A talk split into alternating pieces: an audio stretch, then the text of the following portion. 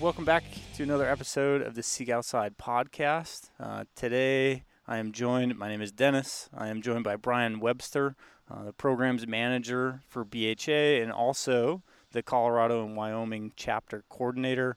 Um, we are recording again just outside of my house in the park. Um, so Kevin is not here today. We're using an actual kind of podcast setup, so you might notice a little bump in audio quality and, and all of those things. Um, but Brian, how's it going, man? Doing pretty well. Appreciate you having me on, Dennis. Thank yeah, you. Yeah, and so we're um, we both live in Grand Junction, right? And, yep. and you kind of coordinate Colorado, Wyoming chapters uh, from Grand Junction in in all of those parts. And, and recently, maybe maybe not so recently, I guess, um, are now also programs manager at BHA. Um, what what does that mean? Yeah. So. Uh, BHA, we've got uh, three programs that fall under that umbrella. Uh, the first of which is the uh, collegiate program, and that that program right now is uh, really focused on uh, building out clubs and colleges and universities across the country to really engage the uh, next generation of sportsmen and women, and to really give them a foundation so that they're conservation-minded sportsmen and women and so yeah, really working to get clubs together and the leading projects, trying to give them opportunities to to stand up and advocate for the, the, the places that they care about, the public lands, waters, and wildlife that BHA is working to protect. And uh, and so yeah, I mean it's a really great program. We've seen some really great efforts come through that collegiate program uh, last fall for the uh, uh public land pack out that we always put out um, for Public Lands Month in September our uh, Utah Collegiate Club ended up winning that competition. They did a, a great job, brought out, uh, collected a, a bunch of garbage off our public lands, and uh, so that was a really cool thing to see them just take the lead and run with. Um, another program that we've got is our Hunting for Sustainability program, and that is uh, uh, basically our R3 programming. And for folks that might not know what R3 is, it's recruitment, retention, and reactivation to really uh, really help uh, make sure that we're uh, bringing in new hunters, keeping the hunters that we've got, and uh, re-engaging those that, that might have gotten out of it. And so, hunting for sustainability has been a, a really fun program to be a part of. Um, we actually have uh, a couple years running now, just uh, south of us down in the North Fork Valley, um, have hosted a a weekend long seminar um, that's basically targeted at adult hunters who are wanting to maybe or er, adults that are interested in getting into hunting that's never really hunted before.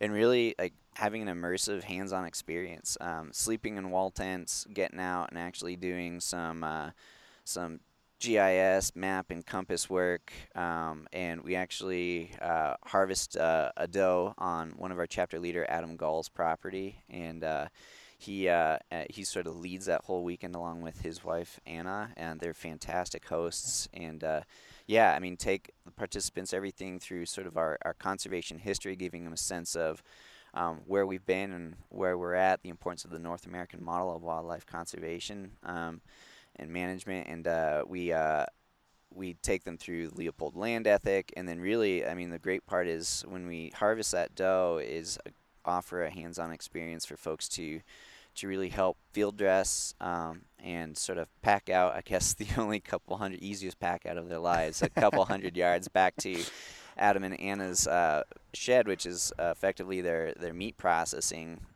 center. And uh, Anna used to be a professional um, butcher, and so she is a great teacher and uh, give everybody a opportunity to really learn a lot. Um, and I've learned a lot actually just being in those rooms sure, myself. Yeah, yeah. So, sounds like sounds like it. Yeah. So it's it's been a lot of fun, and we're we're grabbing people from again some of our coll- uh, collegiate members, um, some college aged folks along with folks that are interested in getting into hunting and fishing for the first time and so it's a, we're grabbing a really good group of folks from all over the place in the state and uh, the camaraderie, the relationship development that occurs, um, and then I think some of the the uh, what we see following those kind of efforts where folks are staying in contact and you sort of see mentor mentor mentee sort of relationships form. It's been really cool, but. Um, yeah, the the hunting for sustainability program is a lot of fun. We offer a lot of different modules from butchering clinics to um, learn to turkey hunt, learn to elk hunt. I mean, we're building out a small game module, and the, the the, the effort there is to sort of create a, a cookbook, if you will, for how to host that type of event and get that into chapter leaders' hands who are interested in leading this, Okay.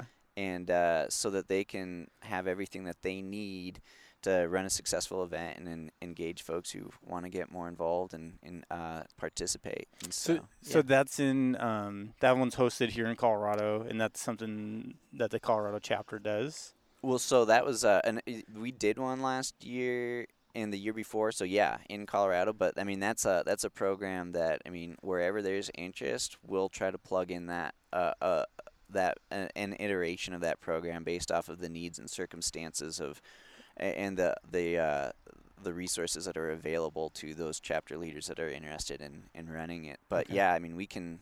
This thing is ready. It's scale. It's ready to be scaled up and sort of plug and play, put anywhere we want to uh, we want to go with it. So that's the fun part. Um, and we've done it in Montana, Wyoming, a number of different places. There's a uh, butchering clinics that have occurred in a, a lot of different chapters as well. So Okay. yeah, it's it's fun programming, um, and it's really informative programming, and I think it's also very approachable, um, which is I think important is to try to eliminate the intimidation factor as much as possible, so folks coming in are are having fun right out of the gate. Yeah, So- yeah, yeah. And, and what more fun than to only have to pack out a couple hundred, a couple hundred yards. Yeah, yeah, we're uh, But you, but you get that you get the experience, right? You, Yeah. you, you learn like okay, this is how you strap it on, you know, put it on a pack or, or Yeah. whatnot. But um, it's not a torturous uh, dark hole where you got to right.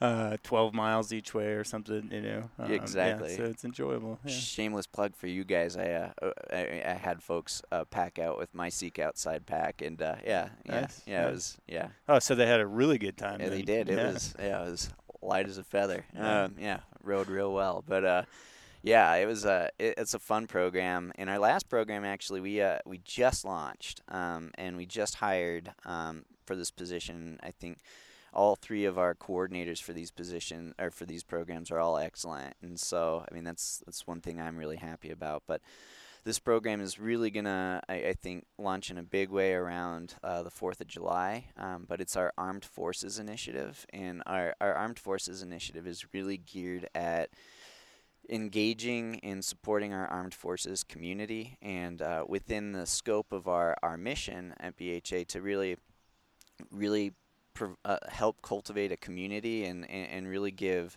some sense of agency um, over o- over the work that we're doing and really um, building out opportunities for members of our armed forces community to really get involved with BHA and really take the reins and run with it um, and do some great programming. And so we've got, I think we've got some um, events uh, that are in the sort of infancy stages right now that we're hoping to get out. Um, things with uh, COVID got a little bit sidetracked for all Mhm. of us, and so.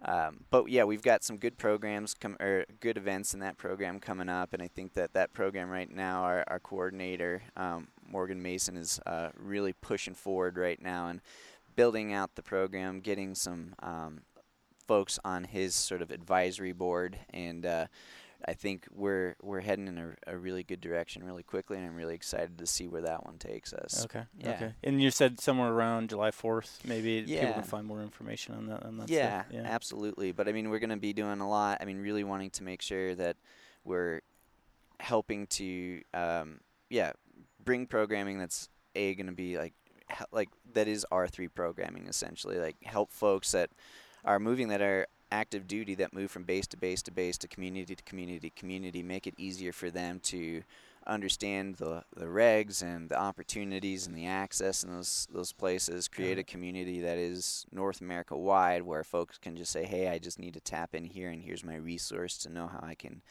I can just get out and utilize these great places and opportunities right outside my new my new home. Um, I think we're going to be doing a lot of installation work too, We're working with some of the installations to uh, to provide some programming that'll be fun and engaging to help try to recruit folks in and get them active. Um, and uh, we'll also be doing some cultivation work in terms of advocacy uh, and education work around some of the legislation that we might be seeing here down the road um, in a bit um, that um, are going to be beneficial to public lands and active uh, duty and uh, veteran members within the armed forces community. Okay. So, yeah. When when you talk about um, kind of these adult uh, adult maybe first time hunters or, or adults you know um, who have never hunted who want to get interested in hunting, um, do you find that once they once maybe they do this kind of immersive course, which is you know I mean man I I wish everybody could probably do that right like there's probably things in there that I've never seen done um, in all of that and I'm by no means an expert on anything but uh, do you find that they become really like positive spokesmen for kind of the hunting, um, the like hook and bullet community, I guess. That way, you know, are they bringing in? Um, do you find them telling all their friends, and now their friends are signing up for the next year, that that kind of thing, or or do they find the community and then kind of stay within the community? I guess you know. Um, Yeah, I, I mean, I think that's an excellent question, and I think, I, I think the answer, I mean, that I have seen is, uh, in, in a large part, yeah, I think that that sort of compounds that the folks that are are participating in these programs are really interested in um, keeping engaged with the other participants. It almost creates these sort of cells of, of folks that are getting in at the same time because that, that support network when you're getting in as a new hunter is critical. And knowing that there's other people that are at the same stage as you are that you can lean on that have shared a common experience together i think that's that's really important. And so i mean we do try to to foster that and create that space and to support that space for that that to happen. One of our participants this last year um, remarked to me that I mean change happens at the speed of relationships, and another one of our participants mentioned that um, that I mean the our, our relationship as mentors and mentees is honestly going to be what dictates the success of new hunters getting in, and I and I think that. I mean, just to underscore there the importance of those relationships. And so I do think that we do spend a lot of time trying to create that space so folks organically are just reaching out and creating their own networks Mhm. uh, while they're getting out. But I think too we do try to provide some formal opportunities to get out and to to at least provide resources and um, opportunities to get engaged with our hunting for sustainability program long term, whether that's as an R three leader um, or joining one of our, our like our Facebook group for hunting for sustainability or um, yeah joining calls or what have you. I mean we do try to create those opportunities and we do have a lot of virtual events going on right now um, that are basically learn to hunt and X species essentially. Um, I mean, and trying to try to provide that same content to folks that are getting into it. So mhm, mhm. it lacks a little bit of that important person to person touch or feel that is important for that relationship development but i think it does allow for that that learning and a, a sense of that that community to still come through Sure. Yeah, and I, I would imagine those Facebook groups are fairly powerful too for people to communicate yeah um, and, and kind of talk to each other. I know, um, I know, like at Seek Outside, we have a very active Facebook group where people can ask all kinds of questions, post up their photos, and you know, and they don't have to ask us, right? They can they can ask their their community, as it were. So yeah, it's pretty cool. yeah and there's power in that you see folks come up with answers and uh, resources and that that you would never think of i mean and it's it's great to know that you have a hand or a part in seeing that grow and it's great to see it take its own shape and form too Yeah, that's awesome. Yeah. Cool, man.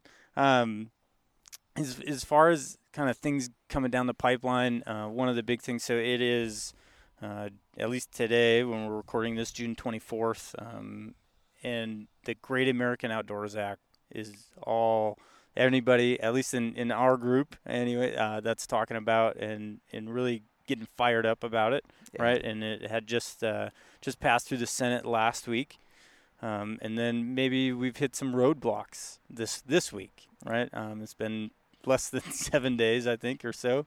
Uh, can you kind of talk to talk to that? Like, w- what's going on in the House uh, as far as the Great Out Great American Outdoors Act goes? Yeah, sure. Happy to. I mean, and I think too. I mean, yeah, this is extremely exciting. I mean, we. I, I think all of us in our own lives use a lot of superlatives. I mean, and talk about how great and amazing things are. I mean, this, but this truly is landmark legislation. I mean, this is incredible, and people have spent their entire careers in this arena fighting for this, and it is we are on the precipice right now. I mean, to have permanent reauthorization secured this last year and now fully dedicated funding on the immediate horizon is beyond exciting. I mean, I know that I've run into you on one of our trails here in this community um, that was funded by LWCF. I think we've all accessed public lands and waters that have uh, that were uh, uh, made accessible through acquisition projects through LWCF. I mean, it's touched every county in the United States. It's a huge package, and the Great American Outdoors Act not only provides that fully dedicated funding, it also provides a lot of funding too to to uh, basically address maintenance backlogs that have just been stacking up for years now, which is really important. And so we're really excited about it. It was great to see it get through the Senate um, with so much support and so much enthusiasm, like you spoke to. I know our members are extremely fired up about it, and they should be. Um, this, I mean, this would be the biggest piece of legislation um, that we would see probably in a lot of our lifetimes, um, um, just regarding its potential impact. Mm. and I think we're we're really hoping to keep this momentum moving forward. Um, and I think it's really important that we keep the pedal to the metal. I, I think there's so much going on every day. You tune in, check your social media feed or your news feed, and there's something new and big and, and important happening in the world. And I think uh, right now we're hearing that um, the Great American Outdoors Act might not be uh, uh, getting much attention um, in the House or uh, uh, votes until later in July. Um, and so, I mean, in that in and of itself is not a problem. I think the, what we want to do though is make sure that we keep the push and the momentum up so that it remains a priority. It remains at the forefront of all of our representatives' minds. I think right now we have something like 441 co-sponsors right in that area, and I think, I mean there's a lot of folks that are on the fence. Um, I mean, and I mean, we want to make sure that I mean, all of our members, everybody that's listening. I mean, I would just urge and plea, like a call to action. Please, please call your representatives if you can. Um, and maybe do it weekly. Like, I mean, a little bit of that nudging and a little bit of that thorn in the side. I mean, that does make a difference, honestly. And it's two minutes a week. And if you make that call, ask them to support it, ask them to pass a clean bill um, so that it, it doesn't uh, get amended, that we're passing what was passed through the Senate essentially, um, that would be leaps and bounds. That would be an amazing thing that we could do that would really give this a fighting shot. Because um, it being at the end of July, I mean, there is fear that it will lose momentum. And if it loses momentum, there is no telling when we would have this opportunity again. Um, so it, it potentially could get tabled for maybe years yeah, at this point. Absolutely. If it if we lose momentum, it could could get tabled, could get changed. Yeah. Could get amended. Maybe maybe it's not full funding at that point, or something something happens. So yeah, people have dedicated their entire professional careers towards getting us to this point, and it has not been an easy battle. I mean, imagine that years and years and years of this, and I mean that's that speaks to the difficulty of where we're at and the opportunity that we have. And I think I know we're all very busy. There's a lot going on in our lives right now, but I mean, two minutes a week. I mean, call your representative, urge them to co-sponsor, support a clean bill. Uh, that that is a huge huge action, um, and that would be very, very helpful. How do people um, how do people figure out who their representatives are if they don't know? Like, what's what's the easiest way? Yeah, yeah. I mean, great question. Uh, there's a lot of different uh, ways to go about that. I mean, we try to make it pretty easy. Um, backcountry hunters and anglers. Um, if you go to backcountryhunters.org, has a take action tab, and the first action that you see when you click on that tab will be the Great American Outdoors Act. And if you click on that, it will basically take you to a uh, uh, a field, a Dropbox, a plug in your address and it'll tell you exactly who you can call. Um, okay. And it's got a lot of information about the Great Outdoors, or Great American Outdoors Act right there. So I mean, and I, I think just asking again, uh, ask your representative to support passing a clean bill, and uh, if they're on the fence about co-sponsoring, or uh, just make the ask, ask them to co-sponsor, sign on as a co-sponsor, and support a clean bill. Okay. So yeah. Um, w- so LWCF, uh, and maybe we can dig into a little bit of, of the history. Um, has been around for a while, right? Yep. Like it has been around for a while. Like what is different about you know? I mean, when I hear full funding, right, that means it's getting full funding, it's getting all its money. Yep. What has it historically had, or, or do you have any idea? Like, um, you know, it, it has touched maybe every county in in America. We have places here that you and I frequent that have been paid for by that. Um, so there, there has been money flowing through LWCF for a long time.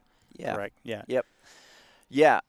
Never fully dedicated funding, and this would be nine hundred and million nine hundred million dollars annually, um, and so it's fallen far short of that um, um, for the vast majority of its existence. And Okay. so, I mean, it's one of those deals too that I mean, this uh, this are royalties from offshore oil and, oil and gas production, and so I mean, this is things that uh, not costing taxpayers dollars to do this either. I mean, this is it's great to it's a great program that again like from parks like the park we're sitting in to trails that are connecting communities and getting folks outside to acquisition projects like just south of us like the Gunnison Gorge um, getting into some of the best fly fishing in the west down there and that some of that access was made possible by LWCF I think you go up north down up to Steamboat Springs um, outside of like Sarvis Creek uh, there's some great access there um, that is also was made possible by LWCF dollars, and so the more money, the more funding that we've got. I mean, the fact that we don't have to spend so much energy every year, like trying to defend its existence, like it's not going to sunset. Like we don't have to continue to try to like argue for its worth because we know what its worth is. It's proved itself over and over and over and over again and so that was great to get that and now to actually be able to f- like fill the coffers and really like get the fully dedicated funding i mean it's going to be amazing. It's going to be really beneficial to a lot of communities. A lot of communities really benefit a great deal by these these dollars whether that's creating open spaces. Those are draws. Those are draws for folks to come to that community to visit to that community to live in that community to bring their business to that community and so, I mean, I think that LWCF dollars can be great um, in that sense too. And I mean, I think for all of us that love to get into the backcountry, I mean, having that there to know that hey, there's there's more funds now to really uh, e- expand and sort of protect that that access to a degree to help Mhm. get us out there. I mean, I think that speaks to all of our hearts. Mhm. So Yeah, it, it seems like it's it's worked out very well f- at the minimal funding that it's got. Yep. If we can get it fully funded, imagine all the things we could do. right? absolutely, Yeah. okay. absolutely. Yeah. So um, I encourage everyone. You know, I'll echo you. Like, please, please give them a call. Let them let them know what's going on, and um, tell them BHA sent you. um, so, uh, kind of sticking on that conservation thread or, or, or whatnot, um, there was a, a win here recently in Colorado, Southwest Colorado. We had um, we had an allotment retirement, and, and for people who kind of want to learn more about what that means, and, and we'll dig into that a little bit too. But we did do a podcast with Terry Myers, um, Rocky Mountain Bighorn um, Society, and he talked about allotment retirements and what that means for protecting the bighorn.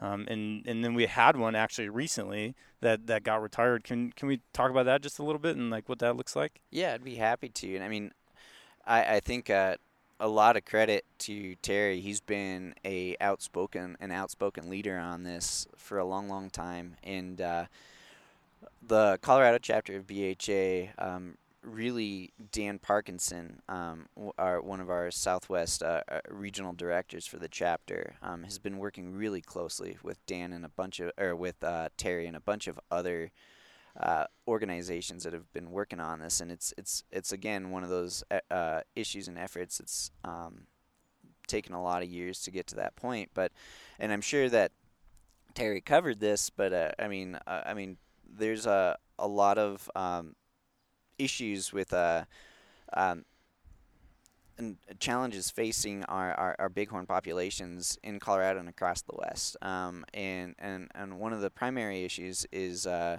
transmission of M. ovi and uh, and and the I mean the science is in. It's clear. There's no question that a lot of that transmission is occurring um, with through the interaction of domestic sheep and and, and bi- wild bighorn populations. Mhm. And so I mean anything that we can do to uh, try to um, limit uh, foraying bighorn and uh, sort of stray sheep interactions, um, I, I, think all the better. And, and I think that, that so I mean, and one of the biggest things is that that spatial distancing, that geographic distancing, like making sure that they're not cohabitating in that same piece of land. I mean, and I mean, there's more to it. We'd like to see uh, uh, than that, but I mean that that's one of the biggest things right there. The biggest, yeah. the, the biggest components of that is that that interaction, that close proximity, and so um, there's a lot of uh, uh, uh, there's sheep allotments and.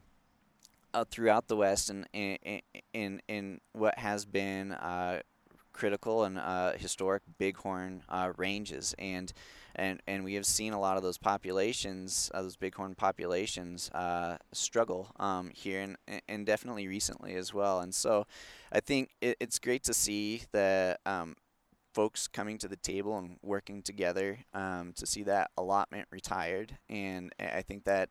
Um, is hopefully something that we can see happen elsewhere as well. And I mean, it takes a lot of work, and I mean, I mean these but it is it's a big win for Bighorns. I mean, it's it's definitely. I mean, having I mean the Weminuche down there. I mean, having that that area. I mean, is critically important. I think that's. I mean, those are some pure Colorado native Bighorns down there, and so it's great mm-hmm. to see. It's great to see that um, we we are gonna um, have like a threat like they're um, sort of mitigated moving forward um, through that specific allotment retirement, and and so I'm really excited to see that, and I, I think that for folks that are wanting to get involved. Um, and wanting to learn more about that program, there are active uh, bighorn monitoring programs um, throughout the state of Colorado. BHA is expanding that program um, and would like to get that program throughout the state where there are bighorn populations.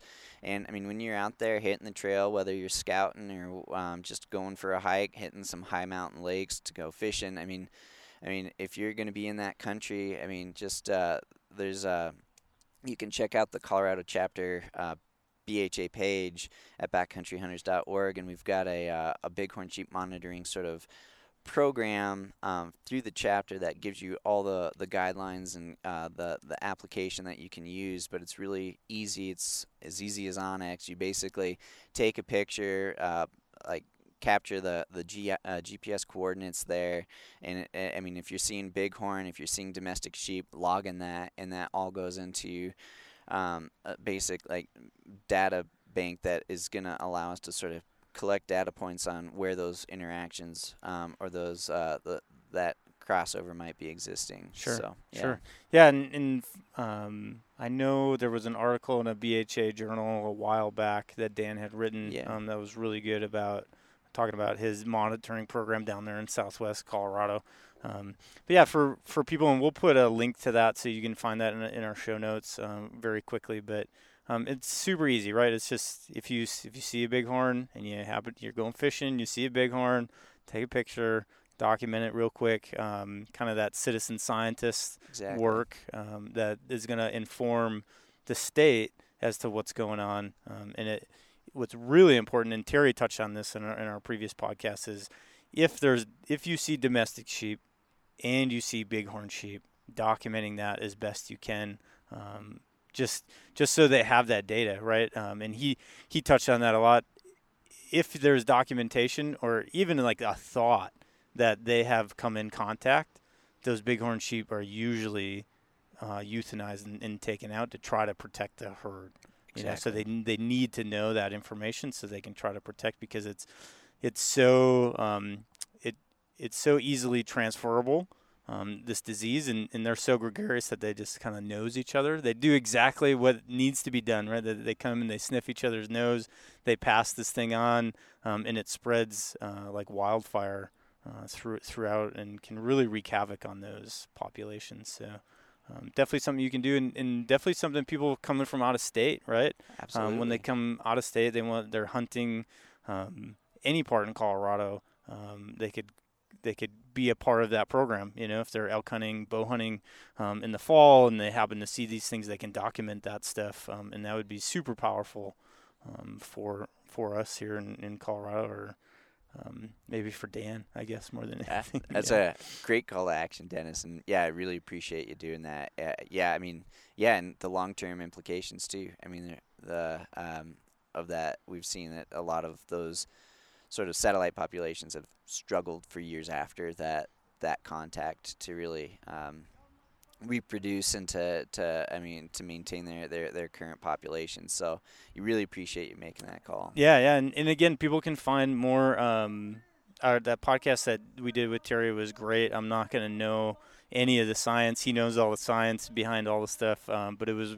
really eye opening for me. Um, it really taught me a lot about what was what was going on in, in those populations. So, Yeah. um, yeah, really really cool stuff.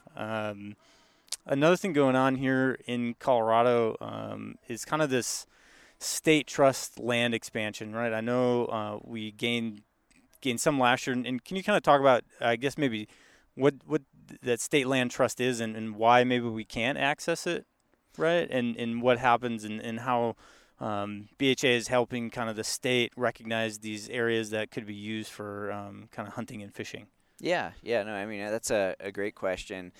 So yeah, I mean state trust lands or state lands, um, I'm as some listeners might be well aware, are a little bit different than uh, like the public lands like that a lot of us are used to getting out to like uh, from like BLM or Forest Service, um, and uh, the state state lands are um, they are held to help uh, generate income for the state for essential uh, government functions primarily, and so a lot of them are revenue generating. And I mean, you look across the West, state to state, and uh, each state has handled those differently.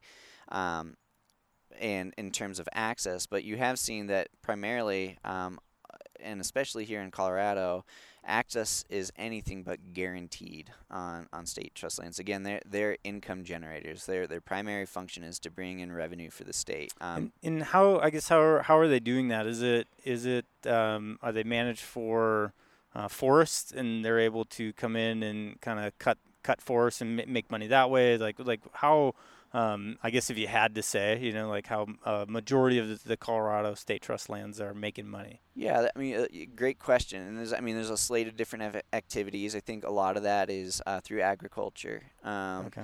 and agricultural production. I think um, some energy production as well. And I think, I mean, I think those would be big buckets there. And I think, um, and and that's one of the things too is that um, trying to figure out how to expand access in a way that I mean continues to I mean help generate uh, revenue for the state and I mean figure out a path forward where I mean we are I mean expanding access to folks and uh, uh, that are maybe living I mean a lot of our state trust lands are on the front range like east of I-25 and the I-25 corridor, and I think that I mean uh, that's uh also where a lot of our population is, and so I mean I think expanding access to some of that is a great opportunity to encourage folks to spend more time getting outdoors, and so that's Mhm. one of the ways I've been looking at it is almost from that R3 perspective. Is if I mean folks have access in their backyard, they're more likely to spend more time outside, um, and um, yeah, I mean this has been a hard fought for. Uh, uh,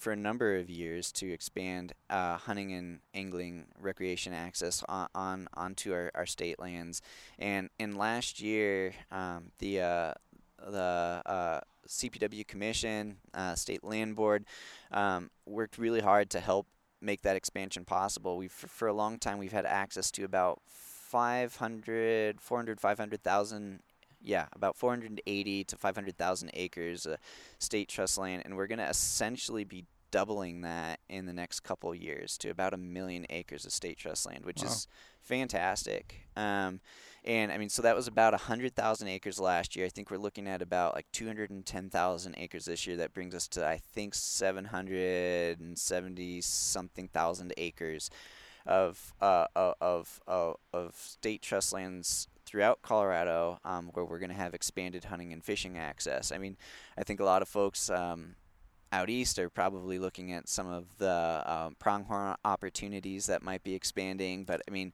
maybe some whitetail opportunities that might be expanding. But I, I think it's a great thing for all of us, and there are going to be properties throughout the state um, where where I mean we are going to see some of this expansion in our own community. So I think really excited about that, and I would say I'd encourage folks to um, keep. I mean to thank your uh, CPW commissioners um, when you have a chance. I think we want to encourage them whenever we have something like this that again has been fought for for years.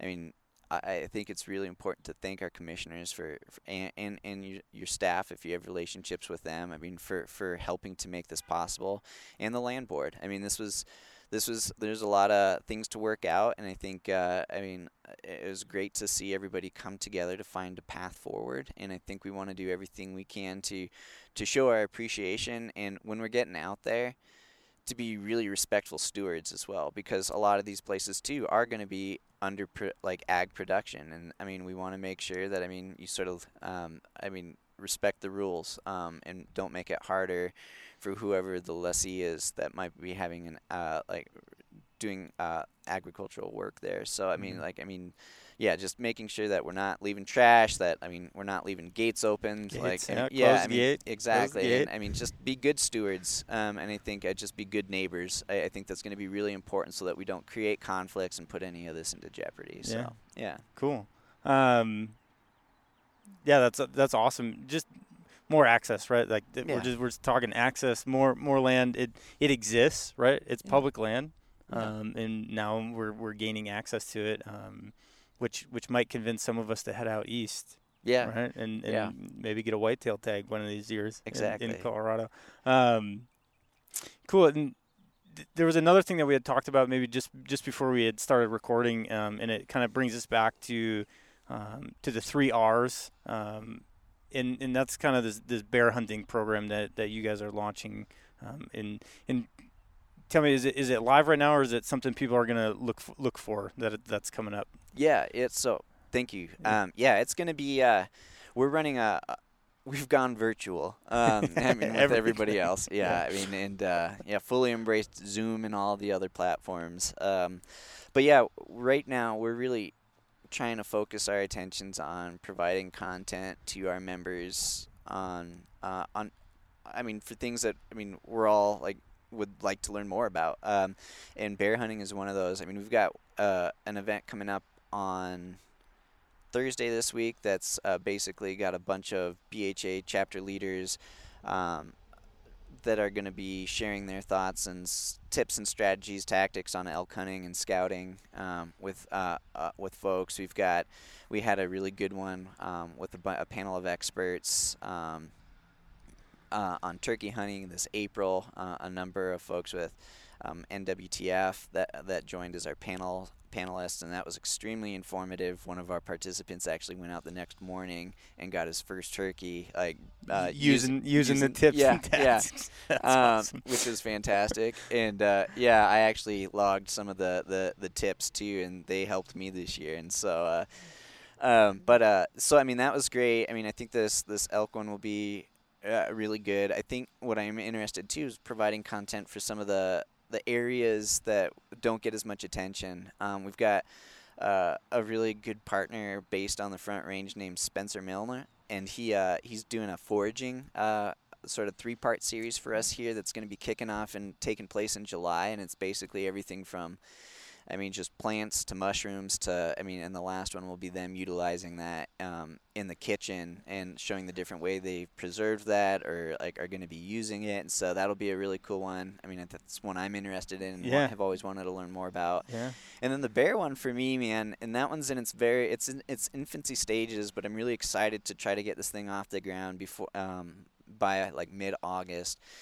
I, I, I mean, we've got uh, exploding population of bears in Colorado. Mm-hmm. I mean, and I think all of us that hunt Colorado got our hands on the rags, whether they were digital or like printed out in our hands, and saw that that bear paw. Um, and I mean, all and the incredible opportunities that CPW are making available for all of us um, to really encourage folks to get out and hunt. And I think I think there's a um, some level of uh, uh, not hesitancy, but I, I don't think folks get as amped up about bear hunting as they do, obviously, about chasing bulls in September, mm-hmm, going after mm-hmm. big mountain muleys, and I think, uh, and I think that I mean a lot of folks, myself included, like tend to get a bear tag um, and put it in their hip pocket um, and focus primarily on uh, on whatever whatever it is that they they're intending to get out there. Sure. Primarily elk. And Sure. so I- and, and that I guess um, touching on that bear paw too for people that are maybe going to come hunt Colorado this fall or whatnot, and, and what that means is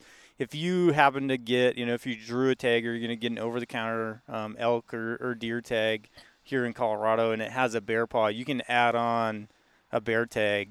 Um, I don't know if it's 40 bucks or it, it's cheap. It's really Yeah. cheap. Um, but you can just add on a bear tag with your license. Um, so it's in in when you open, like you said, when you open up the regs this year, pretty much everything, every unit um, has a bear paw uh, Yep. it- on there uh, because we do have a, a rising population. There's parts of Colorado now, um, you know, uh, Maroon Bells Wilderness and stuff where bear canisters are required. They're they're starting to get more. Um, uh, more bear aware, I guess, you know, because they're having issues. They're having to move bears. Um, way more interaction with humans, um, maybe than than have been in the past. Uh, yeah, so the, the the numbers of bears in Colorado is, is very very high. Um, but yeah, anyways, just just touching on that real quick. Um, I mean, that's that's usually what I do, right? Like if I and I just have a bear tag. Um, it's fall. I'm, I'm probably carrying a bugle and a bow around, Yep, chasing exactly. chasing uh, chasing elk. Uh, so yeah, I mean it's not high on the priority list for sure. Uh, and and I would say maybe there's some like uh, you know I, going back to kind of the virtual stuff. I know at the rendezvous, Clay Newcomb had done the bear yeah. uh, seminar, which I thought was really good. Um, there's just not as much information out there too, or it maybe it's you know something I haven't looked into as much. Um, but it seems harder. Um, you can't pattern a bear. right. They're not, and, and that was something uh, that I kind of learned too um, from Clay's seminar um, at the rendezvous was they're low density, right? Yeah. There, there might be one for a square mile would be like would be high density bear. That's a that's not a lot, right? When I could find a herd of elk, uh, 70, 80, 100 strong, um, and then and then all of those things. So yeah, I mean it is hard, and and so um, going back to that virtual stuff, have you guys been doing more of that? Uh, just like it seems like you started maybe almost before kind of this whole COVID thing shut everything down, um, and then the rendezvous was really good. I thought there were a lot of good seminars in there. Um, is that something that you had a lot of participation in, so it makes sense to do that for people? Yeah, I mean, I, I, think, yeah, I mean, I think COVID really forced our hand, and I think, I mean, providing digital content for folks to be able to meet folks where they were at has been a, a priority for us. It's something that we've been intending to do more of, um, and I think that, yeah, COVID forced our hands. I mean, it really um, made us emphasize that a little bit more, a lot more, honestly. And I think, I mean, for the foreseeable future too, I think that we are going to be doing a lot of virtual content. And uh, I mean, yeah, I think it's. I mean, it's been great. I mean, for the uh, we've learned a lot. I think that I mean, definitely experienced some uh, technical hiccups along the way. um, like uh, I'll I'll just bring it up. You know, I'll just bring it up. I think Kevin uh, beat beat Ty Stubblefield. Ty, we'll, we'll call you out. We'll, we'll have to do a rematch sometime. we'll never know. but yeah, a little bit of technical anything anything like this, right, where you're trying to broadcast to thousands of people uh, live in different parts of the world, like. Yeah, you know you're gonna have technical difficulties, right? Oh Uh, man, yeah. I mean, that screen went black. We thought Kevin blew away. It was gusting out there. Um, was he in Ouray? Was that where he was? Yeah, doing yeah, that? yeah, yeah. It looked like he was about to blow away. Um, yeah, no, I, I, I don't know, man. Yeah, I, uh, yeah. Everybody, Team Ty or Team Smugglefield, he wasn't getting a lot of love there. So it was, whether it was stolen or not, it was good to see him get a victory. Get a win, yeah. Yeah. Um, but you know, it's been it's been fun. I mean, and I think we're going to be doing more. I think we've got some fun stuff um, coming down uh, here soon. But yeah, I mean, and, and just going back to that bear one real quick. I mean, I think that I mean, my hope is to. I mean, I think for a lot of us is just. My hope is that we make it exciting, or like get folks sort of amped up to like really. I mean, if they get into some bear sign, like maybe to make it a little bit easier for them to totally shift gears and give them a little bit more knowledge or insights that they can bank. Um, and that will help them hopefully be successful in that. Because I mean, even if I do, and I have done this, like come across some pretty fresh bear sign, I just you I, motor. I motor right past it. Like I mean, I am just not interested. You notice? You're like, oh, that's fresh. Yeah, yeah, like right on its heels, away, still yeah. steaming. Yeah, I mean, it's Mhm. like, nope, I'm going. Um, and so I, I, I just think, I mean, it's one of the things for me is like this is where we can be really like helpful um, in the management of our, our wildlife. I mean, this is obviously a rising priority for CPW. I mean, they're creating more opportunities. Yes. And so, I mean, there's that aspect of it as well. I mean, I think, which is, I mean, sort of that feel good component and sort of, I mean, I I think that's important for us to be reminded of that. I mean, when we're out there, that there is a strong. I mean, we're managers at that point, and and I think that there's a great opportunity there, and I think that there's a lot of, um, I,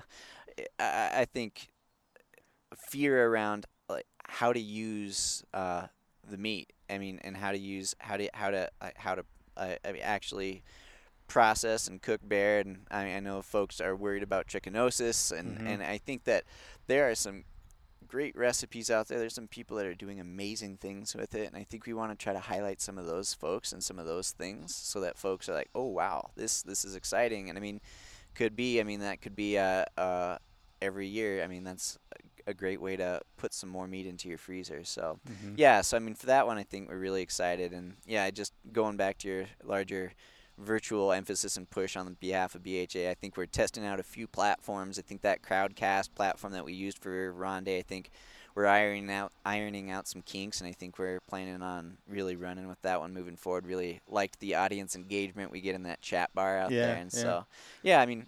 I mean, we miss getting out there and meeting folks in the bars and, and in the field and doing work together and sharing a beer together and I mean I, I, we miss that community. I think all of us really miss that and uh, so I mean we are really looking forward to the days when we can do that again and Mhm. until that point we're going to figure out everything that we can to to continue those relationship development or that relationship development and to uh, continue the conversations and we are starting to do some work projects um, we've got some fence projects lined up here um, outside of Meeker here in uh, western Colorado coming up. Um, that sort of is in line with some of the migration corridor work, um, trying to eliminate some of the barriers uh, uh, for movement there and make um, that, that, that, that movement easier um, for Mhm. the elk and mule deer populations. I was talking to the our, uh, our our contact out there who's leading this for us, and uh, there was 200 head of elk out right on that area where we're going to be removing some fence. So it's going to be great to help do that. We've had a couple projects already completed in Wyoming, so we are still doing some like small groups outside, sort of like we are right now, Sure. um, trying to get folks out there still to put some good work out there. I think, and that's a, a good way to feel like we've got some control in the world right now and can do some good work. Yeah, so, absolutely. Yeah, yeah. Um, you know, you had talked about this this uh, maybe this pure gold turkey seminar, right? That that helped this gentleman shoot his first Yeah. turkey and, and all this stuff. Can you find that on BHA? Like, is is it something you can access and and where? You know, I'm asking for myself. Where do I find that? Yeah, right? yeah. So uh, I, I am in the process, and we will get that up, but it will be on uh, probably a uh, chapter page at this point. We're still trying to figure out where it's going to live. Okay. Um, but uh, yeah, I, at this point, email me. Um, my email is webster at backcountryhunters.org, and that's Webster like the dictionary. And I think uh, I email me and I'll, I'll fire away the content to you right away. Okay. Um, but yeah, I mean that is we've been recording all of those and uh, uh, we're just trying to figure out because we've got more and more coming, like how we want to get this out to our audience and where it's going to live. And so, uh, um, but that that's coming soon. Okay. Yep. Okay. Cool, man. Uh, all right, Brian. Uh, man, I don't I don't have any more questions for you today. Um, I really appreciate you taking the time coming over and uh, hanging out with me in, in the park next to my house. We're gonna call these the the park sessions. Uh, I like it. We're gonna hang out. Uh, yeah, I appreciate it. Where uh, you know you just toss your email address out there. I'll I'll send that Yeah. to people. Like, Um, where can people find maybe more information about some of these programs? Is it just gonna be BHA's website or, or whatnot? Yeah. yeah, So I mean, for our uh, for all the chapters, I mean, just click the chapter page. But then for uh, the programs, it's going to be under the uh, About Us section, and you'll see the Programs tab there, and you can click on each of those three programs: the Armed Forces Initiative, Collegiate Program, or our Hunting for Sustainability program, and sort of see what we've got coming down. Um, you can also see for uh, a lot of our virtual events, we're throwing those live on our page too. So click the events section to see if there's anything coming up. And uh, I mean, they're virtual. So I mean, if you're in Delaware and you want to tune in, like please do. But uh, um, yeah, there's uh, we're trying to make this as inclusive as possible for folks wherever they're at. So yeah. Awesome. Uh, well, again, thanks thanks for coming on. Nice to have you, and maybe we'll uh, we'll go fishing soon. Yeah, we should. Yeah, appreciate it, Dennis. Thank you. Yeah. Hey everyone, real quick before you go, I just wanted to say thanks for listening. And if you've been enjoying our conversations, please leave us a review on Apple Podcasts. Also, if you have any questions, comments, or concerns, please email podcasts at seekoutside.com. Thanks and have a great day.